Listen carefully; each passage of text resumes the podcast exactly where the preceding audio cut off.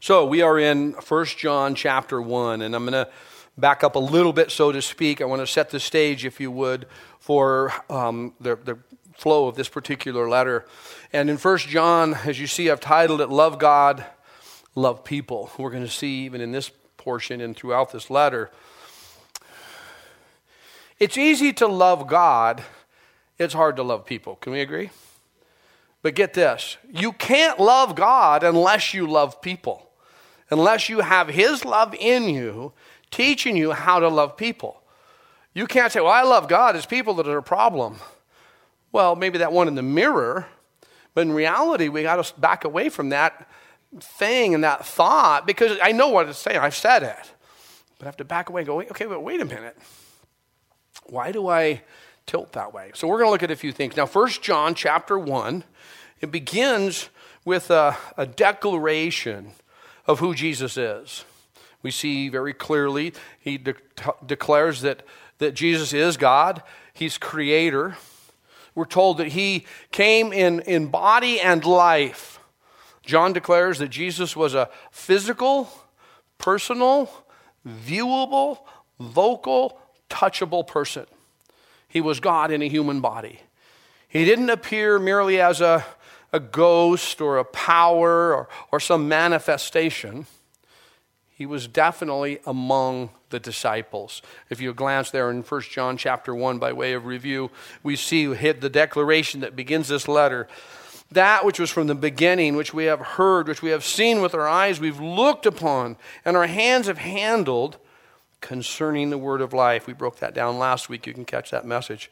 Verse 2, he goes on, and you know, it's so important that we understand. He continues in verse 2 by speaking of the human activity of Jesus as it reads, The life was manifested, and we have seen and bear witness and declare to you that eternal life, which was with the Father and was manifested to us, that which we have seen and heard, we declare to you, that you also may have fellowship with us. And truly, our fellowship is with the Father and with His Son, Jesus Christ.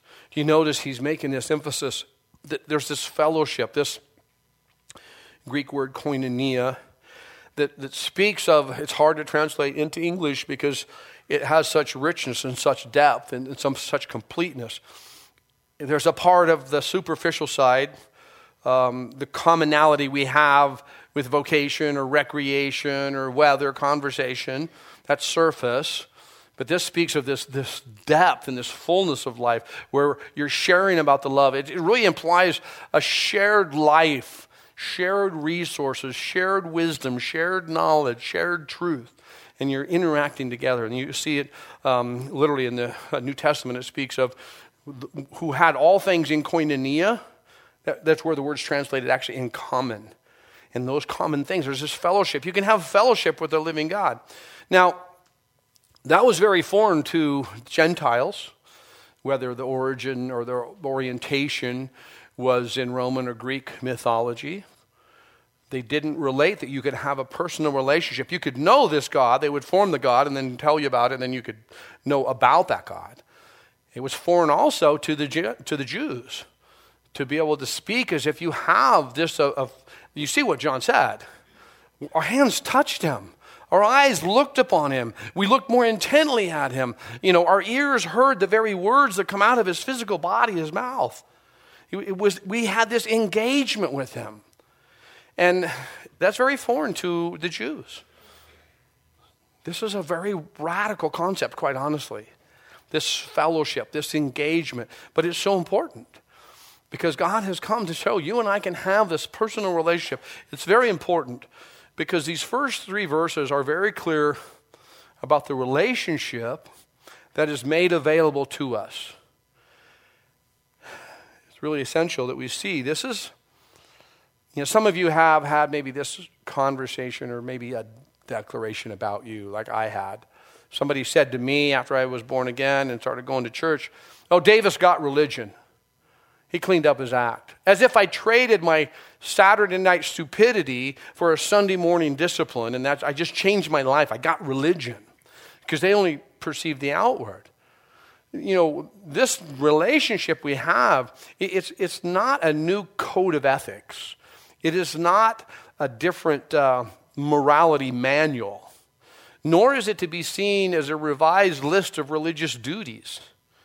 It's a new way of life because it's a new life, a new beginning. The Bible speaks specifically that when we respond to God's offer of grace, when we respond to the truth He brings to us, when we receive that, when we put our faith in Jesus Christ, we're told that we are born again, born of the Spirit, regenerate, new within.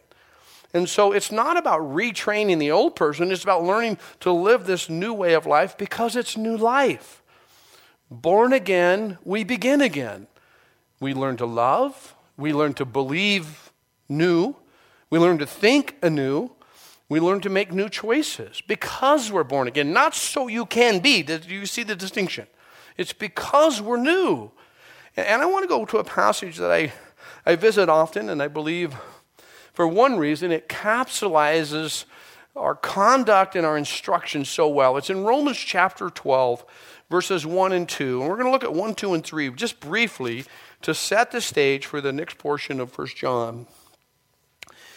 In Romans chapter 12, beginning in verse 1, we have this exhortation. It's, it's in light of Romans 1 through 11 because of what you've learned and all that doctrinal richness and all that beautiful truth that's brought forth, now here's an application for it, a, manner by which how we should live. And it says that I beseech you, therefore, brethren. So this is written to, to believers, to born again. Those of you who are uh, in the family, he speaks. By the mercies of God, that you present your bodies a living sacrifice, holy, acceptable to God which is your reasonable, it says, your reasonable service. Let's think about that. In light of who God is and how you now have believed in Him, by His mercies, in other words, His mercy that's poured out on you is actually experienced and compels you to live within that awareness of His undeserved kindness, of His mercy, of His favor. How should I live? Well, it just makes sense that you'd present your body a living sacrifice, not a dead offering, but a living sacrifice because of what he's done. A reasonable and proper expression of gratitude would be to offer your body to him. It's just a reasonable, as one translation puts it, a reasonable act of worship. It's a means by saying, Thank you. I will live for you because of what you've done for me. So he's saying, You know, I'm just encouraging you strongly in light of what he's done for you that it just is reasonable to present your body to him. Well, how do you do that?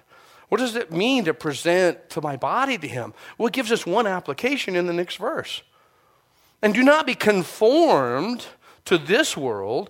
It speaks of don't be shaped by the pressure and the influence like hands can mold clay and the pressures of this life can mold you.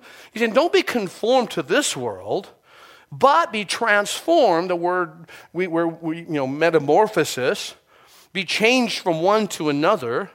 Literally, you can study on your own, caterpillar to butterfly. Your life expression is going to be different, be changed, be, you know, transformed. How? By the renewing of your mind by changing the way you think because you are born again, you will think differently, you will live differently. And by changing, being transformed by the renewing of your mind, you prove, you put to the test, you make known what is that good and acceptable and perfect will of God.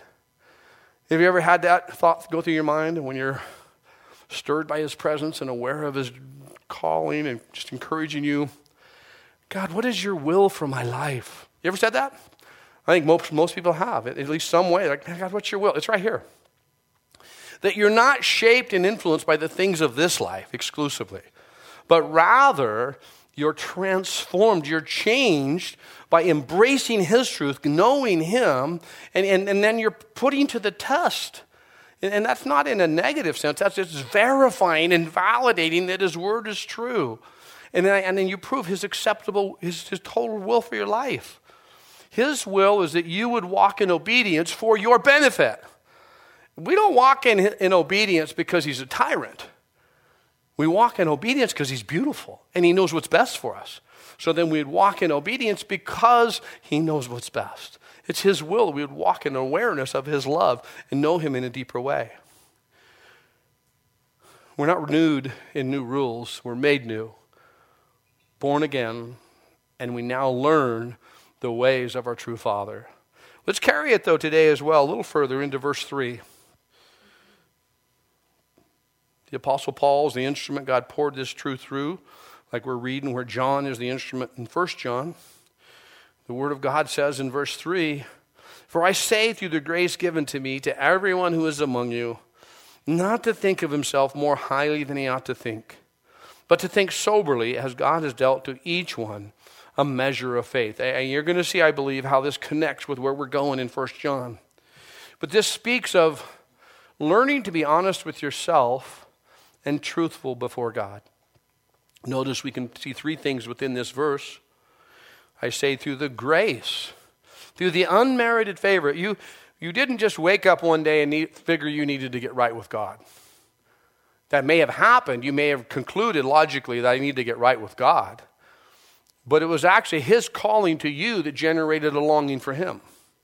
You actually responded, although you didn't see that process taking place before your logic. You were saved by grace through faith, according to Ephesians chapter 2, verse 8. It's his unmerited favor, undeserved kindness that draws us closer and closer if we'll, we'll take hold of it. It's important because it helps us understand his kindness. The next thing you notice in this verse, is it says to think soberly, which means of right function, uninhibited or unhindered, if you would. I like to think of it this way don't be drunk on yourself. Be honest. It's the biggest struggle Christians face, quite honestly, is being honest with themselves. They don't want people to see them this way. I get it. They don't want people to know about this. But set that aside. That's, that's public, that's beyond. What's internal is what you want to learn to be honest about. Be sober, be sober minded before God, to be able to, to realize, man, I need to, I, this is not true. This is the things I need to work on. I need to be aware. See, I think we live in a culture that is, it promotes self intoxication. People are literally inebriated by their ego and their own conversation to where they, they, they just don't even see truth. They, they really they can't because they, they're so concerned about what I feel. You know, a common thing today this is, this is just the peak. I say this word a lot. I'm trying to stop, stop, but I'll start next week. It's the peak of stupidity. Well, this is my truth. Have you heard that one? This is my truth. This is what I hold. I am so saddened that our school systems promote that and indoctrinate our children with this silliness. Oh, this is my uh, time out. You don't have any truth. God has truth. You can align yourself with the truth, but you can't modify the truth and call something some variation or deviation of it. This is my truth. This is how I relate. Are you kidding me? I believe a window is the door because that's the way I feel it is. It's like we are, we are deprived, we are, we are robbed of street smarts, common sense, obvious fact and it's promoted as some higher learning, some deeper thinking, some great expression of individuality. It's contrary to truth. The truth is the truth. It's best to make the truth your truth and call it the truth with you in line with the truth. Does that make sense? Now, I could get probably kicked off social media right after this gets posted. Who knows? When you, when you, because that seems so, so it dis, uh, it's, it's, it's so callous. It's so such disregard for human feeling. No, it's actually a greater concern for human expression. Because I'd rather speak truth than patronize and, and coddle somebody into deep depression. I would rather just speak truth and come alongside and be kind, but direct. Oh, can you be that way, kind and direct? I think you can. It's possible. Think soberly. The third thing, and I belabored that a bit, but the third one is so important learn to live by faith. You see, in verse 3, we have grace, we have this need for honesty, and then to, to, and then to, to walk in a measure of faith. Learning to live by faith. You know, The greatest step by faith is one step. We think of these giant leaps for mankind. We think of like someone, a family, a person, or couple, or whatever that, that leaves their familiar culture and goes into a foreign land and they, they this huge leap of faith to, to go serve in the mission field. I don't think that's true. This is what I think happens. They take a step of faith and they follow it with the step of faith. And we overlook all the steps that brought the faith to where they took this, what seems to be a leap. Because here's the thing the step of faith is the same for all of us. Learning how to walk in faith in all areas, whether it's sexuality, whether it's knowledge, whether it's temptation, whether it's, you just fill in the blanks of the life of human experience. We're called to walk in faith, to learn to live by faith. For God has given you a direct and perfect proportion, a measure of faith for everything that you deal with. How did you get saved? You don't have to answer in detail, I know. You brought nothing. All you did, all I did, was we responded individually, privately, and personally, although there may have been a public expression, but there was a stirring of the heart. The God of love and compassion and kindness and creation stirred your heart to the knowledge of your sin. And you, he made it known to you. You knew about other people's sin, but now all of a sudden there's just this torquing and turning in your heart like, man. And you brought no deal. You had nothing to negotiate with. All you had was this grace that brought the truth to your forefront of your mind and faith, which was also a proportionate measure to respond you responded by faith saying, I, I believe in you, Jesus. I put my trust in you. And that's what you brought, and that's where you stay.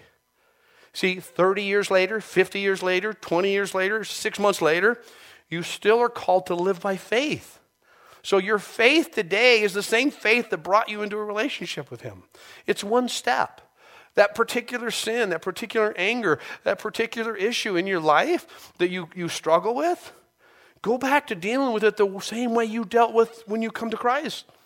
It was a step of faith. And it's still a step of faith. God, I don't know how to deal with this person, this scenario, this situation by faith. By faith, we continue in this journey. Let's jump now over to 1 John chapter 1, beginning in verse 5.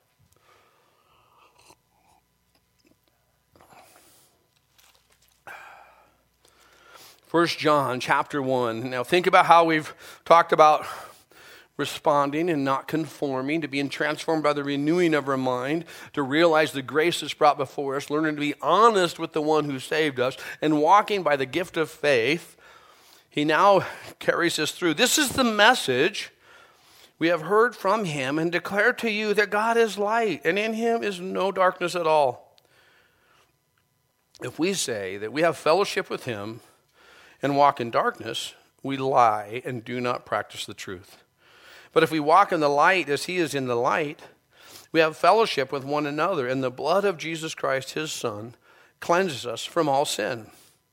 If we say that we have no sin, we deceive ourselves, and the truth's not in us. If we confess our sins, he's faithful and just to forgive us our sins and to cleanse us from all unrighteousness. If we say that we have not sinned, we make him a liar, and his word is not in us. So John speaks so beautifully, so definitively that it's confusing, right? I mean, there's so much there that you got to leave it in the context.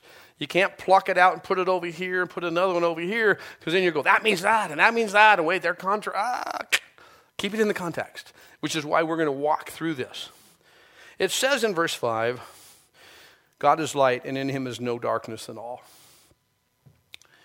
You and I have an old nature, agreed? What we call the old nature is how you were and who you were before you were born again. A nature that was stimulated by the senses and driven by the natural opportunities and various things. You've seen things, you heard things, you smelt things, you touched things, you longed for things that were of this world. But when you give your life to Christ, you said, in a sense, to this old nature, you're second. God is first. You put him in control. So the old nature no longer has dominion over you. You are a new creation in Christ, although the old nature is there. The old nature has been defeated, but not deleted. Don't you wish sometimes it would be deleted? that you just didn't have these various things that are contrary to the word, actually, God will delete that in a new heaven and a new earth with a new heavenly body. That's when it happens. You, I, we still lean towards the shadows, the shady areas, what the Bible calls darkness, the things of this world. So even though you're born again and you got a sense of balance and you're learning to walk, you tend to kind of go to the old nature. God has no old nature. He's light, and in him is no darkness at all. See, see, the importance of that? There's a clear distinction in, in regards to how we're to live in Christ because he doesn't tilt this way. He's, he, he just teaches us to walk with him. In him, there is no darkness at all. No one can blame God. No one can say, Gosh, if God wouldn't have put me in this situation, if I wouldn't have been born in this generation, if I wouldn't have been raised by those parents, if God wouldn't have done that to me, I probably wouldn't be this way. Get over yourself. It's not true. You, it's just your old nature. And, and don't be too hyper religious or legalistic. The Bible tells you and me that the natural man and the spirit collide all the time. The natural man and the spirit are at enmity against each other. Here's a real simple picture. The old nature used to call the shots. For me, I was in my 20s before I became a Christian. And I functionally said, You're fired. I don't like what you produce. I don't like what you've done. I'm still dealing with the heartache and the scars. You're fired. God's in control. The old nature goes, okay, sorry, I was such a bummer. No, the old nature will rear his ugly head constantly. This world that is, it stimulates your senses and reminds you of your past will, will still be at you. And understand that will be a battle. But he who is in you is greater than he who is in the world. You have victory in Christ. And that's what we're learning. That's what we're being taught and how to live. He is light, and there's in him is no darkness of all, at all. If we say that we have fellowship with him and walk in darkness, we lie and do not practice the truth. It's sad to report, and I know you've seen it, this happens all too often. People will say something to this effect God knows me, he, he, He's okay with the things I do. You know, he, he, he knows I'm working on it. He's okay with this. We're still tight, even though I go to the shadows. Nope. You ain't tight with God. I don't care how much you comfort your conscience and say all the things. Here's what I hear frequently. I'm not picking on any one person. This is something that's been repeated to me for 30 years. And I know other people that have been Christians longer than me and served valiantly could validate this in their own conversations. You'll meet someone you haven't seen for a while, and they haven't, you know, sometimes people have, maybe used to attend here or whatever. And this is one of the first things they say to me I'm still saved. I'm like, yeah, me too. I mean, why would you start an engagement like I'm still saved? Because there's this, they're wanting to let you, hey, I'm still right and tight with God, even though I'm complete well, not complete, but 98% in rebellion to Him, and I'm walking in the darkness, and I defy His word and I deny His word. But hey, Him and I got it all worked out. No, you don't. You do not. Don't lie to yourself. It's destructive, it's damaging, and it's depressing. Don't do it. Just be honest. It's like, man, it's saying here, you know, you're lying to yourself and probably to others. The key to this verse is where we see in verse 6 practice the truth. The King James actually doesn't say practice the truth, uh, one who does not the truth. It just says you're not living truth. I mean, when you're not living truth, you're, you're buying a lie and it's taking you down, but you don't want to admit you're down because that's a downer. So you tell yourself something that says just kind of boost your emotion, but it's not true. So you boost them up and then they go flat like a balloon that's leaking you have to air it up again, and next thing you know, you're just, it's like, practice the truth. See, many are weak in their spiritual life because of this that we're looking at.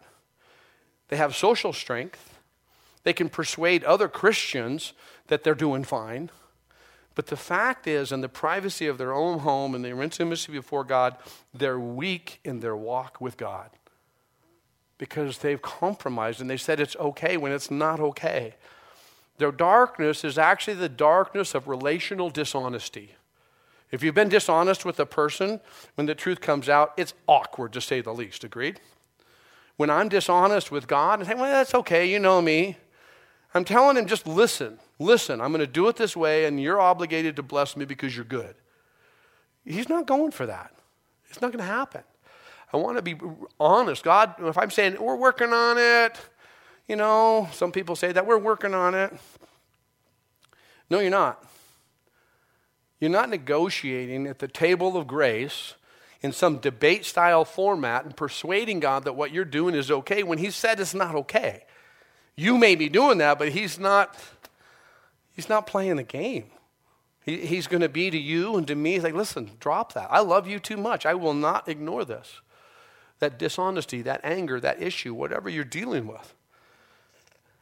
The verse not talking about stumbling and the struggle that comes from walking in truth. You understand that, right? This is talking about two different things. The stumbling and the struggling that we have when we're learning to walk spiritually as a new creation in Christ, when we're learning to navigate life through hardships and tri- difficulties and trials. You know, those things we'll address in verses 7 and 9. This is talking about those who are not willing to walk in truth. They say have fellowship with God, yet live contrary to his instruction. Just one more glance at it, that'll summarize it. If we say we have fellowship with him and we walk in disobedience or we walk in darkness, we lie and we are not living in the truth. We do not practice the truth. Now, notice how it goes on to say, but, which carries you, of course, instead of ignoring truth, we walk in light. It says that we if we walk in the light as he is in the light, we have fellowship with one another, and the blood of Jesus Christ, his son, cleanses us from all sin.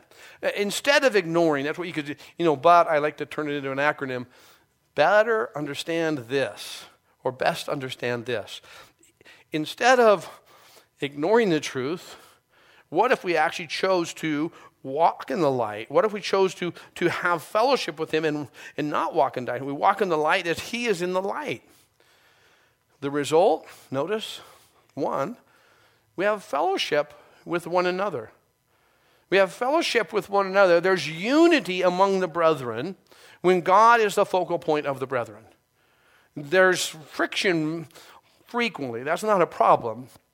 There's division when God is not the head, when the denomination or the movement or the whatever is the, the focal point. But when He is the head, we have fellowship with one another. Can we agree? We're, we're, drawn, we have one common thing right here in this room. Mm, color blue could be part of it. Mm, decent shoes, that could be some of it. No, no, we have one thing Jesus Christ. That's the common thing. We have variation, we have difference, we have personalities, all these things. But we're united in Christ, and when He is the light, when we walk in the light, we're knit together in a way that you can't always see in a, in a logical sense. But you, you know it, you've experienced it. You meet someone for the first time, you talk for 20 minutes, and there's a weird bonding and, and knitting together of hearts. It's like you've known each other for years, and there's just something that powerful of the Spirit that takes place when you're, when you're walking in fellowship, when you're walking in the light. Walking in the light actually unites you to one another. How does it do that? I believe it happens this way because the Bible supports this, this thought theory and presents it. It actually unites you with your commonality and your differences. So when you come to church, you probably met someone or eventually talked to someone you just didn't really agree with. You weren't really eye to eye with. But you learned a little something from them. You noticed, okay, well, they're kind of wacko, but, and that's the pastor.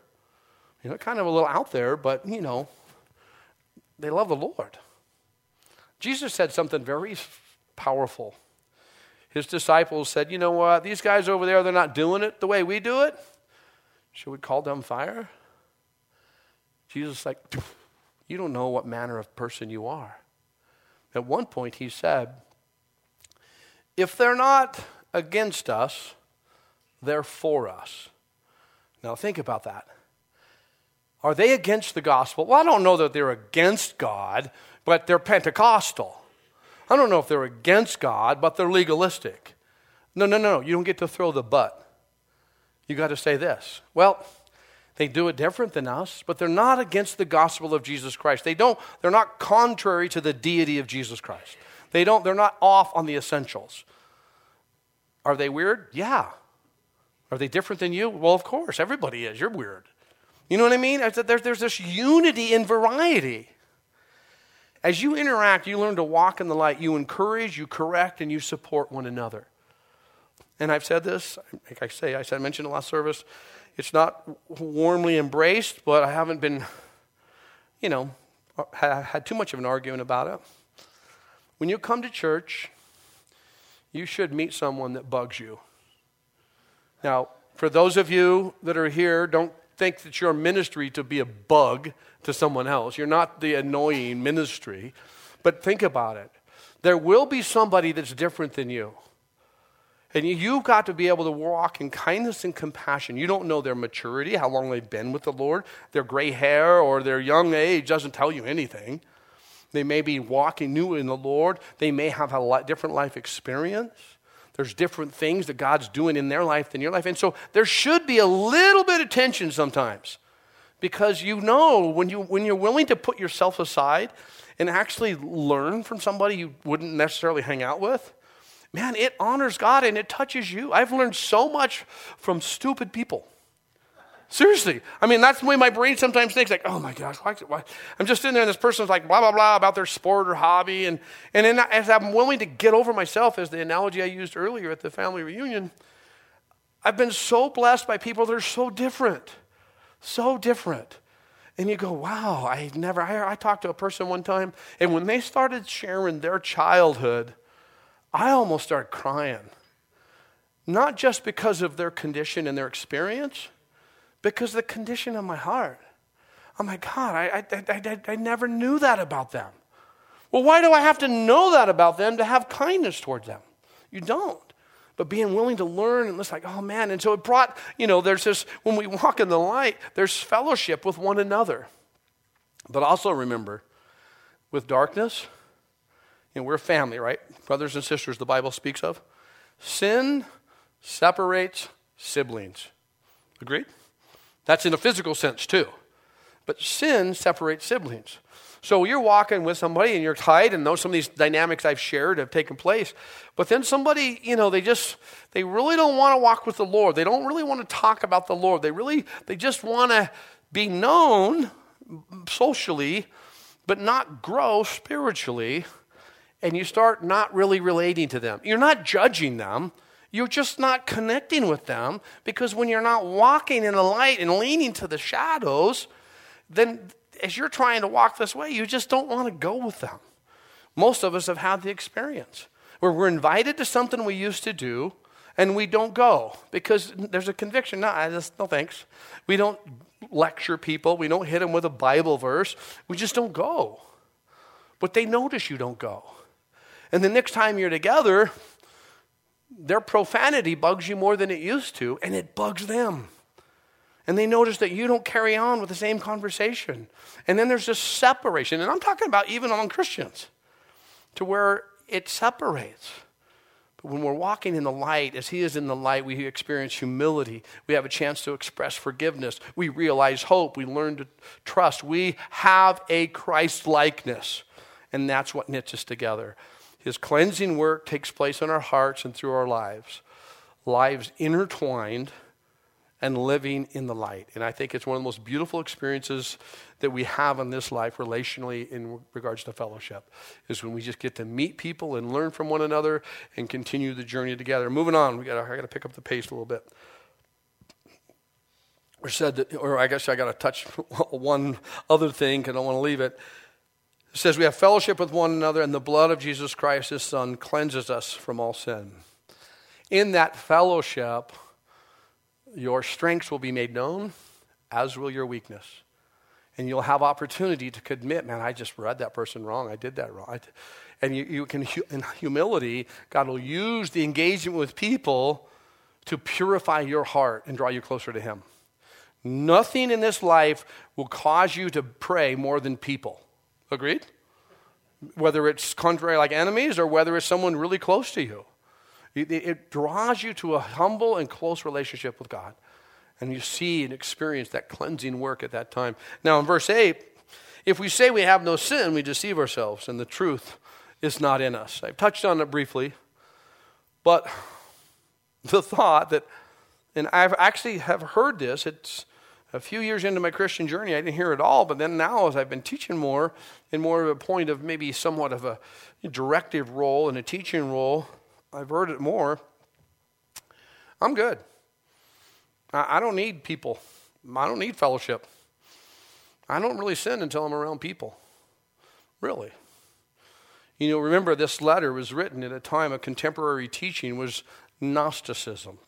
Gnosticism, Gnostic, it's gnosis, it's where it speaks of a higher knowledge, an enlightenment.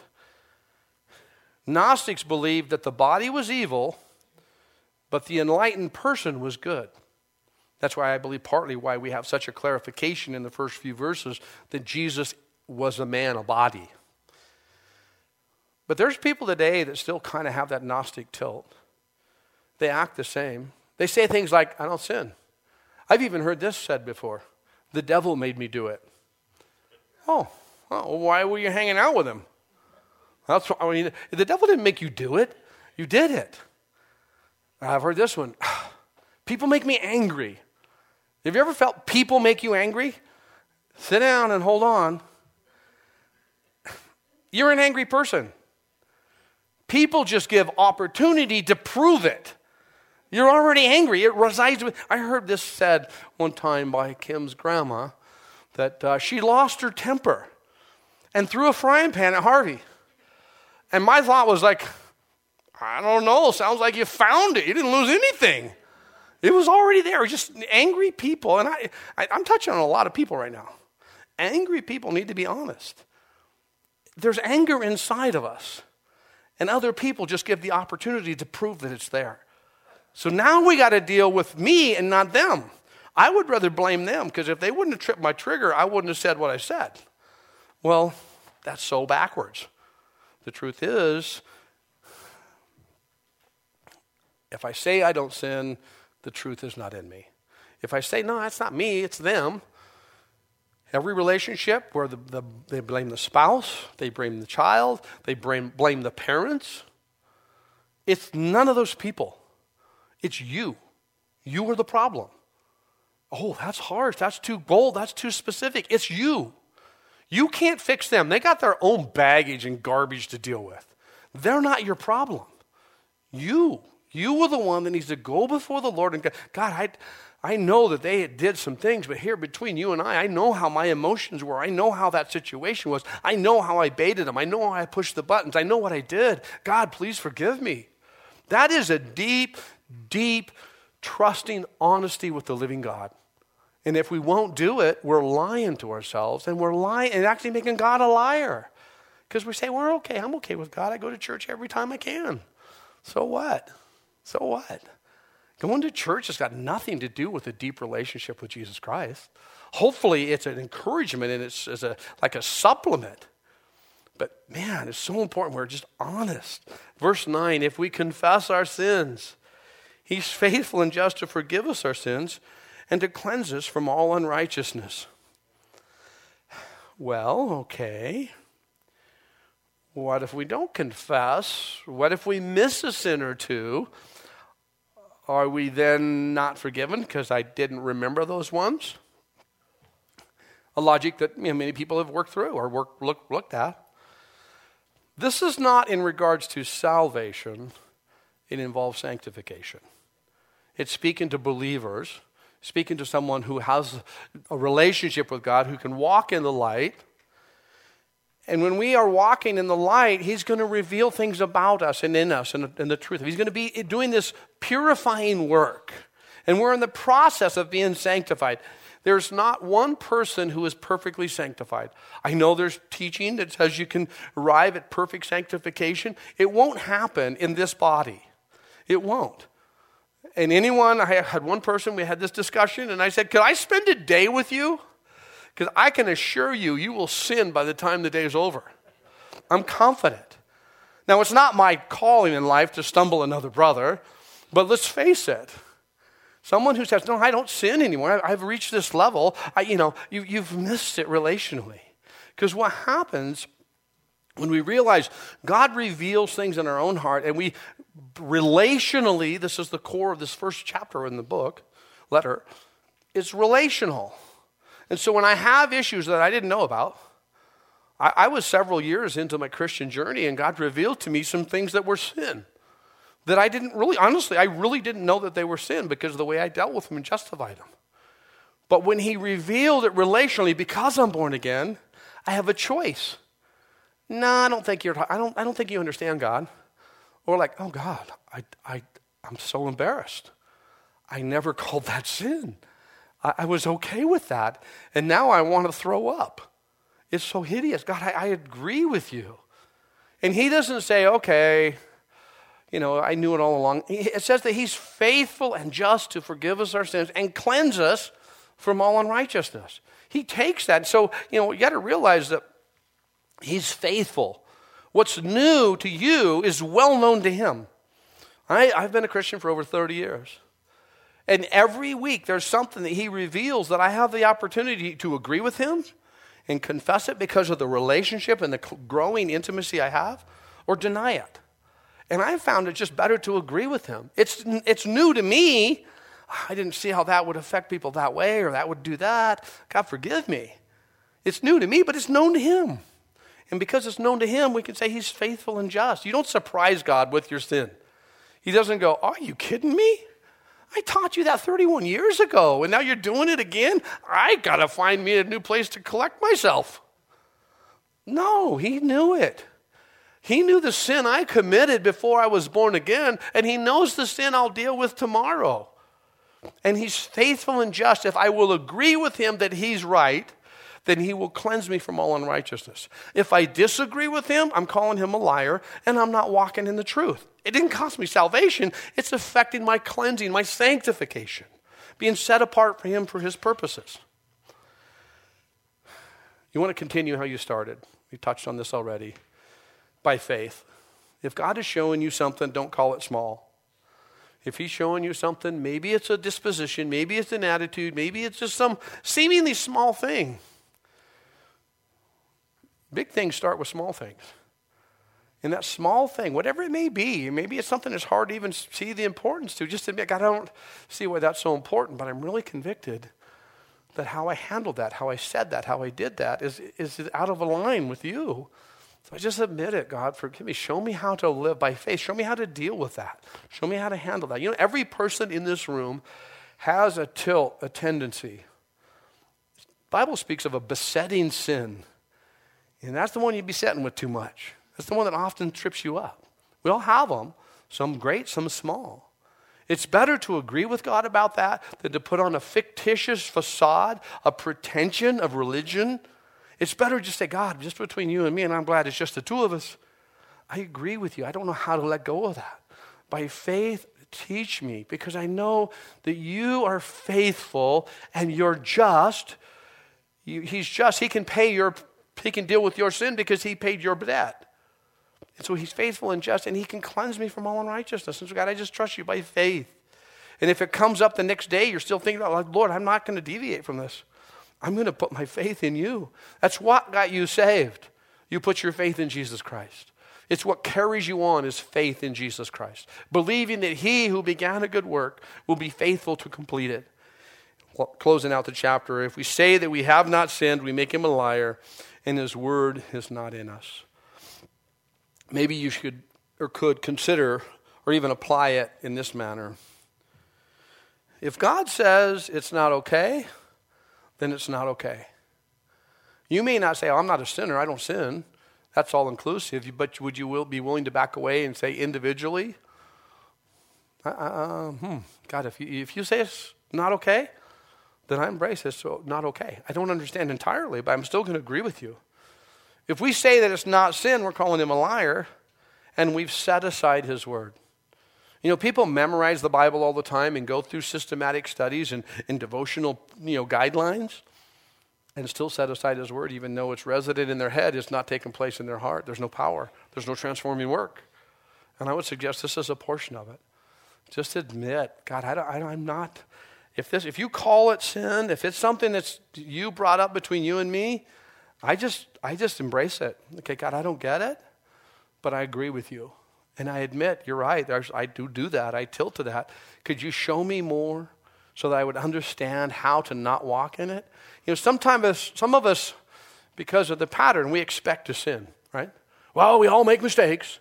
Well, we, we do, but the question is, how do we deal with it? Do we do it intentionally because we know we can get away with it?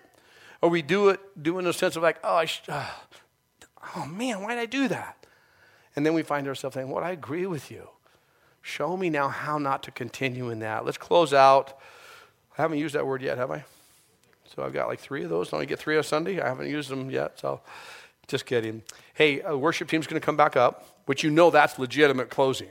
When I invite them up, you know that I'm probably done within a half hour. So, just kidding. If you would turn with me to Psalm 139. Excuse me. Psalm 139 is a petition, it's a request, it's a very humble, transparent, um, just bowing before God. And I believe that's a great way for us to end our time because uh, some of these things I've said, they come off as very harsh. I, I, I, I don't know what to say. Um, but you know the truth in them. You understand. The Lord's convicted you of certain things, maybe not even one of my quote outline points. But He's, he's doing a work in your heart because He loves you. He, he, long, he actually offers the best for you. His correction is for your better. So, will you stand with me? And we're going to pray through Psalm 139, verses 23 and 24. And then we'll close our time worshiping by way of music. God, we just, I just thank you for your word. I'm thankful that you have made it come alive to me twice today, and even conviction as I speak in a public sense. But there's a stirring in it within. If you would teach me, oh God, thank you. And, and I believe you teach all of us that as we're hungry and willing to just go by faith and allow you, invite you, be eager for you to bring correction and clarification. Give us the integrity, the honesty, the intimacy, God, that we would request a search.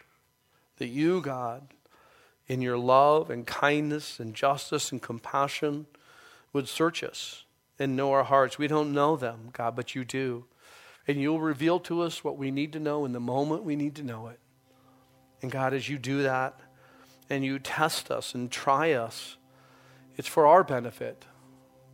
You would know our anxieties, those things that are concerning to us, but then they become consuming.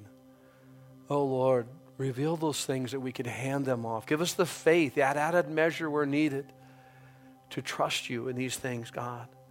And Lord, would you look and reveal? We know you know, but would you peer into our hearts? Is there anything we're holding on to? If there's any wicked way within us that's taken root and taken us off course, God, by faith, because you're faithful, because you're just, because you paid the price for our sin, we would ask you, God, that you would lead us individually and collectively as your children lead us in the way everlasting. Oh, it's in your beautiful name we pray, Jesus. In your name we sing to you.